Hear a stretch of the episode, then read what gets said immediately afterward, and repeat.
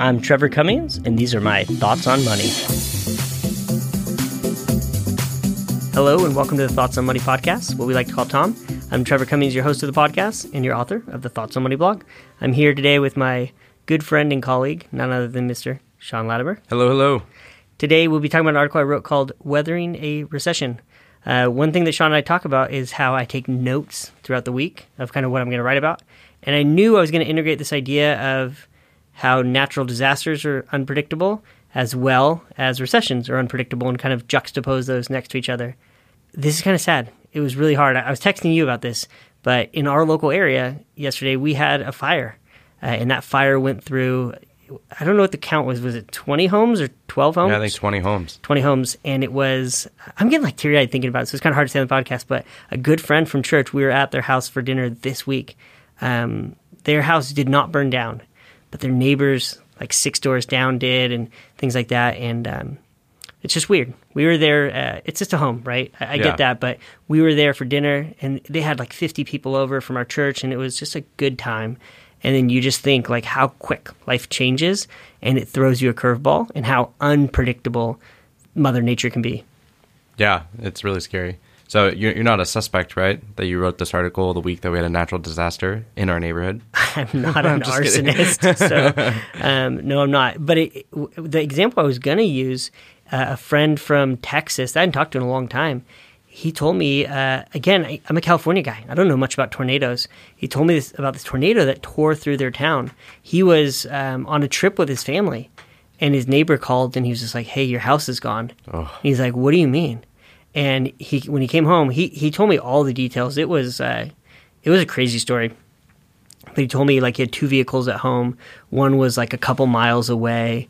Like uh, all their things were thrown everywhere, and um, yeah, it was wild. But then he also walked me through when you have to claim uh, the insurance claim. Yeah, the logistics part. Yeah, I didn't realize that. go- Gosh, ignorant me. Um, of that, like the insurance company, of course, they're going to come to you and say, "Hey, what are we actually insuring?" So he had to basically kind of lock himself in a room for weeks And just think And of just things. think. Wow. And I remember I've been on a couple of property and casualty calls recently, and there's an application you can get on your iPhone, and it's this one where you can take pictures in each room and kind of uh, one you have a picture, so that that'll help right in memory, and then you can also like log in that room, you know, a handful of things that are meaningful or whatever, so that if God forbid anything ever was to happen, you have this uh, inventory sheet already ready. Because not only do you have to recollect all the things that you had, you have to go on the internet and kind of find Figure out how much they're worth. reasonable value. Wow. That's really sad to think about. Yeah, and it, it kind of just builds this idea of some things in life you don't have the option of being reactive, that you actually have to be proactive. Mm-hmm. And it made me think about recessions because they're such a hot topic right now. And um, I was cheeky at the beginning of this article, like a recession is coming. When I don't know. Yeah. How how severe? Not sure. How long will it last? Your guess is as good as mine. You can almost mess with people and be like, which one? And then they're like, what? There's more? yeah, I think it's the, the idea, it's not if, it's when. But, uh, but you're right. The media needs something exciting to talk about. And uh, that's a button that can be pushed, you know, whether it's inflation or whether it's rising interest rates. And uh, I, I think that the recession is, is definitely the first thing that people, I think, think of is, you know, 2008, 2009. And uh, yeah, I, I'm getting a lot of the same questions right now. and you start to understand like you know if you work in a large building and there's the you know yellow emergency book and somebody's got the vest and how you exit why do they do all that stuff because hysteria can make people do wild things Yeah. and hysteria is driven by this idea of fear and uncertainty that you might be at risk and that's what the feeling of a recession does to people That's such a good example. Yeah, because we've all been there. We do the fire, uh, like fire alarm test, and everyone in the office buildings like standing in the parking lot laughing. Like this is so silly, but it's true. If there was actually a fire or an earthquake or something, I'm sure there's people that would just shut down and not know what to do, or, or go hysterical, like you said. Yeah, and so for me, the hard part about this is like, okay, we know. So let's go back to even just the word recession, right? If we all agree that there is such a thing as a business cycle, we know that there is expansion and contraction, mm-hmm. and all we would say a recession is is when you're coming off of that expansion, right? So That's it- two negative quarters of GDP growth. it is exactly. Yeah. I, I was just thinking if you look at like uh, charting out a wave, you'd be like, yeah, there's kind of always going to be a recession as Right. whatever you want to call it, reversion to the thing, the, uh, the mean, or things normalize, or you know things shrink before they grow, or kind of however you want to articulate that. So you know they're going to be there. The next natural question, which is a very natural question, why don't we just avoid them? Um, what I guess I'll just ask you, why can't we just avoid them?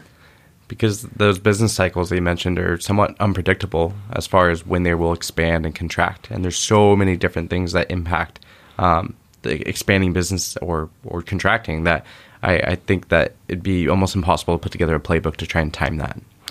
and sometimes trying to time it can be more hurtful than enduring it. Of course. Like financially hurtful, it can be detrimental to a financial plan. No, Well, of course, because if you look at what the hedges would be, um, most of the time you're there's an opportunity cost in every investment, right? So if, if you're giving up something to get this, well, if that doesn't happen the way you thought, um, you, you could be missing out on more expansion, or vice versa. Maybe it, the whole idea of trying to time it's same as if you're trying to time a market and try to, to invest and buy the dip or or time the in.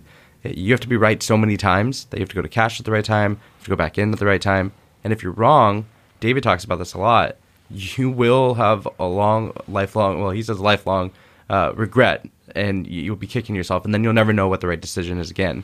And I don't know if that part's true lifelong, but I do know people that second guess themselves now because they made a mistake three, four, five years ago, and uh, I think it's hard to shake that. PTSD is a, a real thing, and uh, you and I have offices right next to each other and thin walls, so we get to hear each other's conversations. And one way that I often like the way that you put it is that when you try to time it, you got to be right twice. Yep. So maybe tell us a little bit about that. Well, if someone says, "Hey, you know, I feel like a recession's coming, we should go to cash," and I'd say, "Okay." So let, let's say that you just timed the peak of the market perfect. Well, then when do you reinvest? Do you try to catch the falling knife, or do you wait till when you think is there there's a bottom? And if you are wrong on either of those, um, you'll second guess the next time you go back into the market. Uh, I I remember this conversation pretty vividly, wh- whether it's surrounding elections and people are I know exactly what's going to happen if this person is elected. And I think all those conversations I had, I'm pretty sure it went the exact opposite of what people expected both times in the last two elections. So I just would find it very hard if someone says, you know what, I remember 2008, 2009, I know exactly what to do this time. You and I talk sports so much, and we, you know, we like to prognosticate about who's going to win a game or this, that, and the other. But you and I never have any regret because there's no money on the line. Yeah. like we don't care. Right? Yeah, It's yeah. just, it, it's just, it's just for fun. Um, this is the problem: is when you start to act on these gut feelings or intuition. There is money on the line. Right. And I think the hard part, and we talk about this a lot on this podcast in different, um, uh, I don't know, in different ways, but we talk about a truth like, okay, you can't time the market, but people like to dabble. So I'm getting emails this week where folks will say, you know, things like, you know, I, I'm just going to kind of wait till things settle. Right. And then I will always pull on that thread. Like, walk me through what that looks like when it is settled. Like, what is your metric? Are you going to wait till the VIX is here? Or are you going to wait till interest rates do this or inflation reports are this? And it's usually not quantitative, it's qualitative. right. It's how they feel. Exactly. And to me, it, it they are they are tough conversations, but it's again, I try to stay away. Maybe I'm a black and white person, but if I already know that that's something that I'm not good at, being able to time markets, I I I, try not to even dabble. Does that make sense? Yeah, I, I remember that situation because I read that note that you forwarded along, and I think you handled it well. Though the first response is always kind of like it could be taken somewhat snarky, like, "Oh, well, what does that mean?" you know what I mean? Where someone might be defensive. But I thought you had a good suggestion that if you do think that eventually things will normalize, you know, maybe you average the in or out of that position over time. And I, I've thought about that more and more because it, it does, whether it's a concentrated position in a company or whether it's, uh, you know, you're, you're transitioning you to you have a sale of a business and you have a large amount of cash. If you're really undecided and you feel like you're almost in a holding pattern because you don't know what to do, the averaging in does make a lot of sense. But it is more qualitative, maybe not necessarily quantitative. For some reason, it's natural for us to think in binary terms. buy or sell. Yeah. Like we don't ever think of the hybrid, which the averaging in is. And it was interesting because I had two different conversations. Um, one client who's a high up executive at a very successful technology company with a concentrated position that has gotten really beat up. Uh, another client that's retired with a legacy kind of consumer staple position that's done really well. So I bet you could guess that the one that's done really bad, why don't we just sell it all? Mm-hmm. And I'm like, no, let's not do that because I think that could build regret because you had to pick one point in time where you took, you know, a third of your balance sheet and made a decision to sell it. So I said, let's sell a fixed amount of shares um, over a fixed time period. And those time periods are sometimes longer. On the other side, that consumer staple position has done incredibly well. So a recommendation, same recommendation, right? Let's sell a fixed amount of shares over a time period and stretch tax liability over multiple tax years. Hesitation, right? Yeah. Because um, when there's momentum in the positive direction, people want to stay the course. Yeah. When there's momentum in the negative direction, they want to get out. they want to pivot hard. Yep. So it's funny that you can give the same advice. And the reason I think that advice works in both cases is because I think it's psychologically safe. Makes sense. But here's my question for you because if I was not in the industry, my first, I would first opt into this idea of like, let's sidestep a recession. So now you're telling me that you can't do that, right? Right. So what do you do? Well, I think your article lays it out pretty well, but you know, how do you avoid those natural disasters? And I, I, I'm gonna We're not going to avoid them, right? oh, I, I, I endure them. endure them. Yeah, Yeah. Or, like because I guess that was the line I was trying to draw was um, you can't avoid or predict. So how do you prepare? I almost thought of it a different way that uh, by trying to pivot, you're like creating a, you're like enduring the disaster the wrong way. You know yeah, what I mean? tell me more. Yeah, like let, let's say you think, hey, I, you know, inflation's all time high, pricing is high, um, interest rates are rising, stocks are going down. I'm just going to go to cash and then let all this blow over. And then you go to cash and then you wait and you wait. And then you go, maybe I should invest in some real estate because, you know, real estate can never go down, right? And then you, let's say you invest in a couple different properties in the same city and then something awful happens, like an actual disaster. And you sit there and go, wow, I made like a, the worst bet possible at the worst time and it blew up what would have been different if you stayed invested? Now that's an unfair question to ask because who knows. But I do think you laid out some actual steps that could help someone weather the storm. Yeah, and we talk about this idea of just being prepared, right? That like you can't sidestep Mother Nature. Um, I'll be honest, I've been thinking, gosh, I shouldn't say this on the podcast, but uh, I've been thinking a lot about earthquakes. We haven't had one in a long time, and um, you know, I've been offered a couple times with earthquake insurance, and it can be expensive, and I've stayed away from it. I'm like, man, that is uh, something you have to be thoughtful about when you when you opt out of it, because uh, growing up in Northern California and seeing some of those damages in my hometown, and and and understanding that. Yeah, it's scary because risk management is all about being proactive. Do you think that the fire that happened yesterday is kind of pulling on that emotional thread where maybe a little bit more than normal? No, I've been thinking about earthquakes for again. I'm going to sound like a, a, a weirdo saying that on the podcast. No, I've just been thinking about like where I grew up. Um, the, obviously, homes are built well and understood that there are earthquakes, but there have been some some pretty heavy damage that was kind of unavoidable. Yeah. So again, I think I'm probably thinking about it because I've been talking so much about insurance lately Yeah. and reviewing property and casualty policies and understanding some of the gaps and holes Yeah, that you're, you're trying to find the one missing piece. yeah, we want to, we want to be smart. So uh, again, we've talked so much on this podcast without talking about the content here. So we'll encourage you to go to the article, but uh, we'll kind of go through them. There's five things I said that this is what I would say is being prepared. So I started with this idea of sustainable and growing income. I'll let you jump in there. Yeah, I love this category because um, whether you're still accumulating, where you're having dividends reinvest into more shares during good times or bad times, or if you are retired and you're taking all the income from the portfolio, it makes it so much easier to weather violent storms of watching your statement go up and down 20, 30%.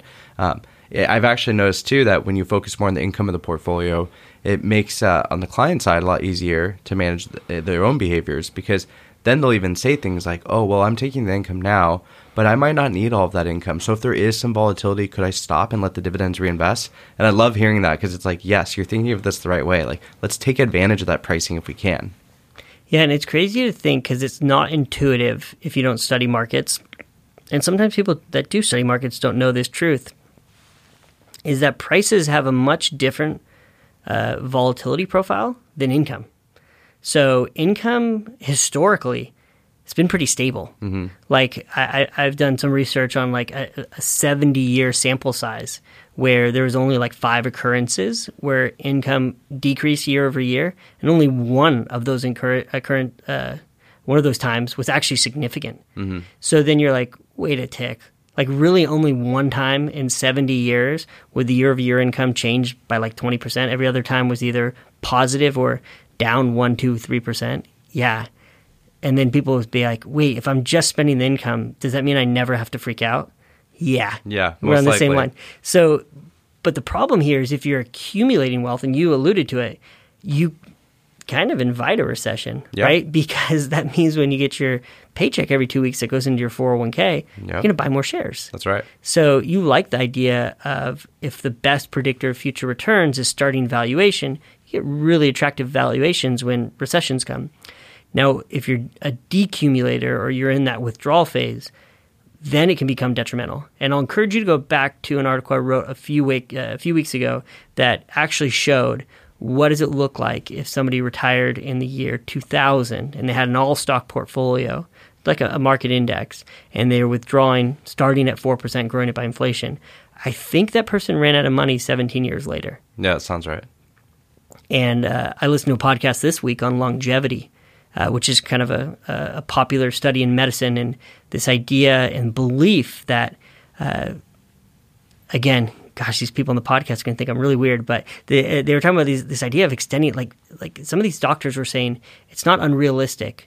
Uh, with improvements of measuring and, and some supplements and, and some lifestyle changes that people could live a lot of people could live to 120 130 140 which i think is is wild to think about but uh, again, this well studied person believes that this is realistic. So made me think as a financial planner, sometimes we run financial plans to 100 and, and we're, we're like, like, whoa, that's ways out there. Don't worry. yeah, not a lot of centurions, centurions are how you pronounce the word out there.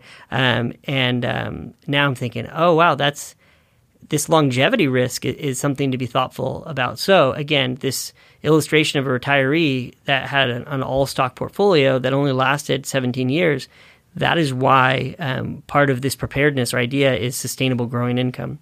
The next thing we talked about was sufficient reserves. Yeah, that was a good segue too, because if you are spending down the assets, um, we all know that the when bad things happen, they, they seem to like all happen at once, right? So let's say you're retired and you're spending all the income from the portfolio, and then at the worst possible time, markets uh, are, are very volatile and but you're not worried about it because you're just spending down the dividends and interest of their portfolio. But then a family member comes to you with a big ask, a big need, and and you need to uh, find a, a, large chunk of money to help the family member at an unexpected time, and you call your your advisor or someone that you work with, and you say, "Hey, I need to raise this money. Where should I do it?" And they're just scratching their head, going, "This is actually the worst possible time, and we didn't put this in the financial plan, so we we don't want to sell things at depressed values. What do you do?" Um, I think that's where having adequate adequate reserves, you know, whether it's two to four years of living expenses, is a, a, very important key. And you've talked about it in the past. Having other safety nets is really important too, whether it's uh, more the dividend income or a line of credit. But the reserves is kind of the low hanging fruit that you can plan for with almost any balance sheet at the very beginning of the allocation phase.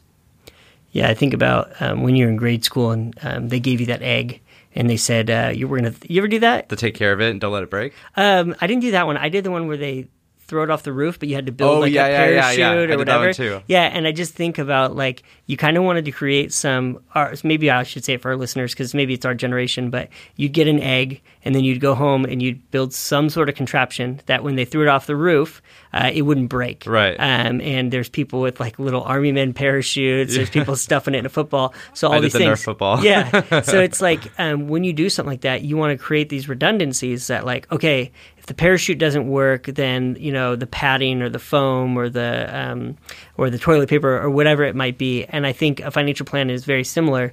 So I love how you said lowest hanging fruit because sometimes when the issue happens, it's nice to just have cash, right? Yeah. And then okay, maybe the cash wasn't sufficient. Okay, then you have this backup of high quality bonds or but maybe bonds are getting beat up like they did in the first quarter. Then you have this backup of this like robust line of credit. So it's like these redundancies um, allow you to plan for the things that are you Unplannable. unplannable. yeah. exactly. So um, that's kind of rule number two for being prepared. Uh, let's see where was I think number three on here. I Diversifying assets? Oh yeah, diversifying assets. I was like I was missing one.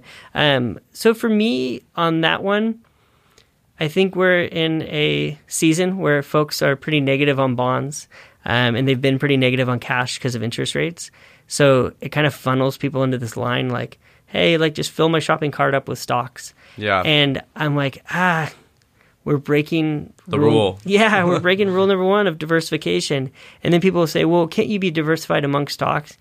You can, but um, when the hits the fan, um, typically all those stocks can behave. Yeah, they can Yeah. behave a lot like one another.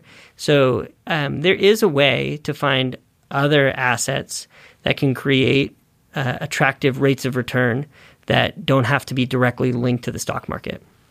Yeah, that is tough because uh, I, I heard David say this once. There's always, or what does he say? If you don't have something in your portfolio that you don't like owning at the time, you're not diversified. And it's true because people always they'll like our not to brag, but our portfolios have done really well this year. But there's always people that'll find the one thing that hasn't done well, and they're like, "Well, why do we own this?" And I and I kind of chuckle to myself because in five years or ten years, that could be the best performing investment that we have. And uh, but it, it's so easy at the time to be like, "Oh, things are great except this one." You know, that's where that little bit of greed comes in. Yeah, I like the blemish though because it's a it's a nice little balance, right? You're like there is one blemish on the portfolio, but it's a smaller allocation, so its attribution Yeah. to the bottom line is not significant. But uh, one thing I I talked about in diversifying assets is that there's this mantra out there right now, TINA. T I N A. There There is is, no yeah. alternative. And kind of what we talk about here is there is an alternative, and there are alternatives. Right. This whole asset class we're talking about that is outside of the stock market where um, there are places you can go to get um, attractive expected returns. So again, rule number three for me uh, in this preparedness uh, of a recession is having diversifying assets. The next part I talked about was did this one surprise you? This idea of recession awareness? Um, not necessarily. I think it ties in well. For me, it was just kind of like I, I talked about at the beginning, like knowledge is power. So like I, I think sometimes as human beings we just hate to be surprised. So just an awareness that of how business cycles work, and that there is this idea of expansion and contraction, and knowing uh, that recessions are normal uh, and they're not like a, surprise monster, sometimes can help with behavior. Yeah, I, th- I think maybe one reason why I thought it was kind of par for the course is every conversation I've had with people, I, I tell them it's not if, it's when, and to not be surprised, you know, to not hit the red emergency, break the glass button, and start making changes because uh, there will be a time where the portfolio is worth, depending on what they're invested in, but it could be worth 30 or 40% less. And, and unless you're comfortable with that, well, then that's the conversation you have on day one, not uh, when the big scary monster shows up.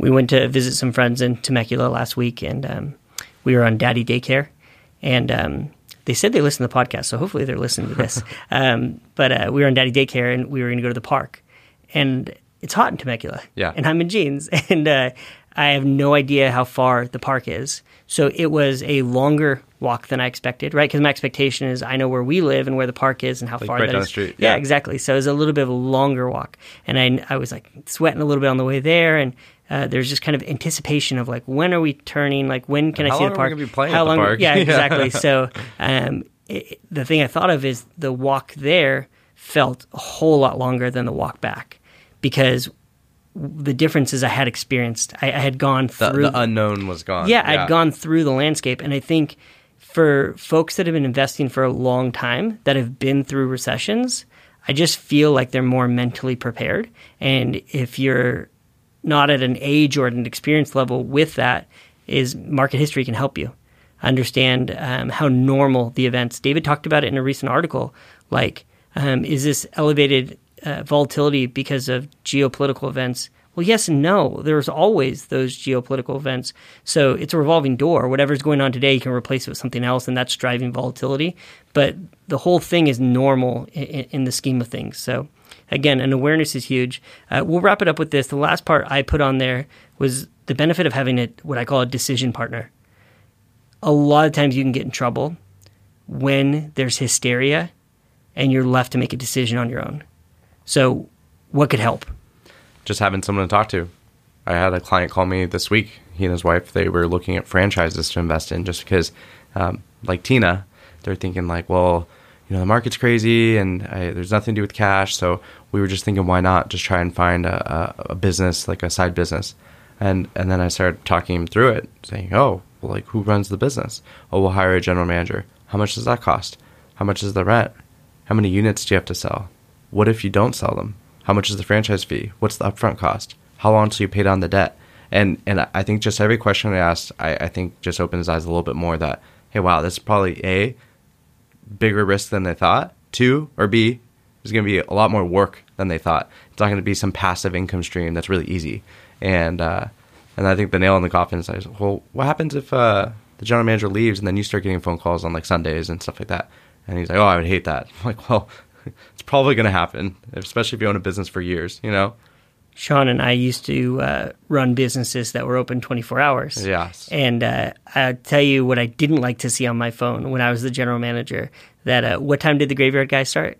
Is it 10, 10 p.m.? Yeah, yeah, it was like 10 to 6. Yeah, so you didn't like getting No. the, oh, the, the business is calling me at 10 p.m. That means that the next person didn't show up. And I'll tell you what, the person that is off at 10 o'clock, they're not They're not staying. staying, Yeah, Uh, they don't feel that accountability or that pressure. They're calling you and saying, hey, I'll give you five minutes to drive down here, but I'm leaving now. Right. So, uh, yeah, there is no such thing as easy money. Again, this is a little bit of a, a rabbit trail, but um, I've been thinking a lot about how there is a younger generation that struggles a lot with anxiety and depression. And that also happens to be the generation that is highly engaged in some of these crypto assets. And uh, again, uh, uh, this sounds weird, but I'm I'm thinking about those people because I'm You're like thinking scared for them. If, Yeah, because I'm like, something happened. totally because they don't have a lot of uh, Investment experience. yeah, a lot of recession experience or anything like that. Now they're owning inflated assets that felt like easy money, and they're seeing things down seventy or eighty percent. Um, already susceptible to anxiety and depression. Like, That's a bad combination. yeah, I I, I lightly participate on on uh, like finance Twitter these conversations, and I, I remember some time ago, um, there was a, a young man who committed suicide because he was on one of those new platforms. He used more Leverage, right? more leverage Yeah. than he thought he could, and it actually this is the worst part. Um, the the platform had sent him a message showing he was like negative some large number, like Yeah. 150,000, like more money than he could fathom. And I think it was an error in the like the notional value, the way it was presenting. And the young man took his life. So I, I think this idea uh, of a decision partner is probably uh, underappreciated. That part of being an advisor, I don't. Li- I think it. I think it sounds like derogatory when people are like, "Oh, like I need some hand holding." Like that. I don't really mean that. I mean like it's collaborative, shoulder to shoulder, someone to talk to. Um, it's it, what I don't think we should do is like shame people for being emotional. Human beings are emotional. So yeah, or uh, when a recession happens, are you allowed to be angry? Yes. Uh, are you allowed to be frustrated? Of course. Uh, are you allowed to be disappointed? Sure. Um, are you allowed to make these huge decisions while you have all these emotions running? Probably not. Right? You, yes, it's allowable. Uh, it's not advisable. So the idea of an advisor going shoulder to shoulder, collaborating, uh, a discussion partner, I think it's huge, and I think it's pretty underrated. And the conversations aren't always with you know novice or new investors. Um, I constantly have conversations with people that had very successful careers. They're extremely smart, and uh, and they they see the value in just having someone to talk through different situations or ideas. Totally. I I think that's the biggest compliment about our business here at the Bahnsen Group is how many people within the industry we serve, right? People that sat on a bond desk for 30 years, people that are retired financial planners, people that were high, uh, high level portfolio managers. Um, that to me is a huge compliment when they entrust us to kind of be the steward of their capital. So, yeah, having a decision partner is huge. Having somebody to walk through this and, and discuss these things, I think, is, is valuable this podcast ran longer than the normal. Uh, Yep. Hopefully, you enjoyed it. Uh, again, the takeaway that I would have you uh, gather from this is we don't believe that you can sidestep or avoid a recession with consistency, right? I think the worst thing you could do is get it right once because then you think you can Get it right again, and then you bet big the second time. Yeah, that's the the hardest part. So um, I hope this helps you for this idea of being prepared. Uh, we joked around about sitting outside the office building with the person in the orange vest and the yellow binder, uh, but that's the idea that uh, you read these articles and you get uh, intellectually prepared.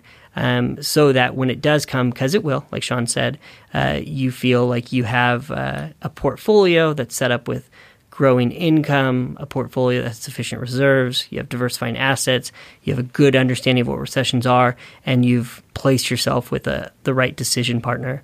Um, so that's all we got for you. Uh, you can email either Sean or myself uh, at tom at thebahnsengroup.com. That's T O M at thebahnsengroup.com. We'll ask that you rate the podcast. Five stars are preferred. All comments are welcome. And we will be back next week with more of our Thoughts, thoughts, on, on money.